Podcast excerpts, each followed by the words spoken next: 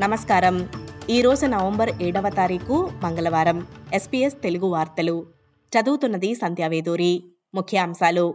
Reserve bank మరోసారి వడ్డీ రేట్లను పెంచింది. అధికారిక నగదు రేటు ఇప్పుడు నాలుగు పాయింట్ ఒకటి శాతం నుంచి నాలుగు పాయింట్ మూడు ఐదు శాతానికి పెరిగింది. గత నాలుగు నెలల్లో ఇది మొదటి పెరుగుదల మరియు పన్నెండు సంవత్సరాలలో అత్యధిక స్థాయికి చేరుకున్న రేటు అని తెలిపారు. Well, we've seen some extreme volatility in petrol prices in recent months. Uh, that is largely a consequence of decision taken by the oil producing countries uh, to wind back supply. We've seen some wild fluctuations. Uh, in different markets uh, around Australia.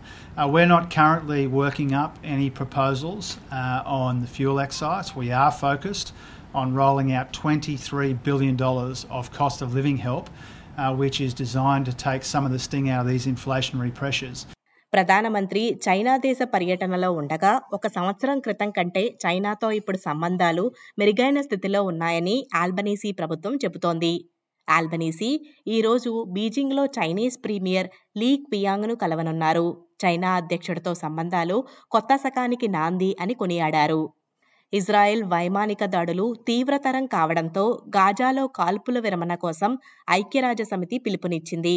దారుణంగా ఈ దాడుల వల్ల పిల్లలు చనిపోతున్న కారణంగా శ్మశాన వాటికలా ఉన్న పాలస్తీనాను చూసి ఈ ప్రకటన చేసింది.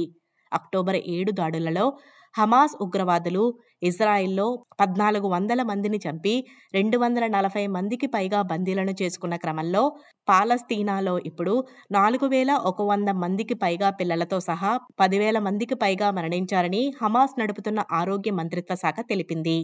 ప్రాంతీయ విక్టోరియన్ పబ్లోని రోడ్ సైడ్ బీర్ గార్డెన్ గుండా కారు దూసుకెళ్ళిన ఘటనలో మరణించిన ఐదుగురు వ్యక్తులకు కమ్యూనిటీలు నివాళులు అర్పించాయి.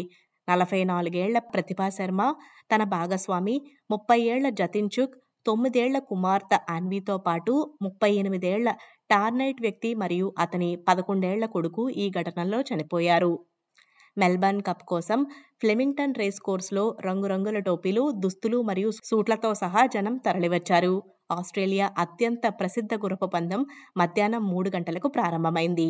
ఈ వార్తలు ఇంతటితో సమాప్తం. మీరు వింటున్నారు ఎస్బీఎస్ తెలుగు.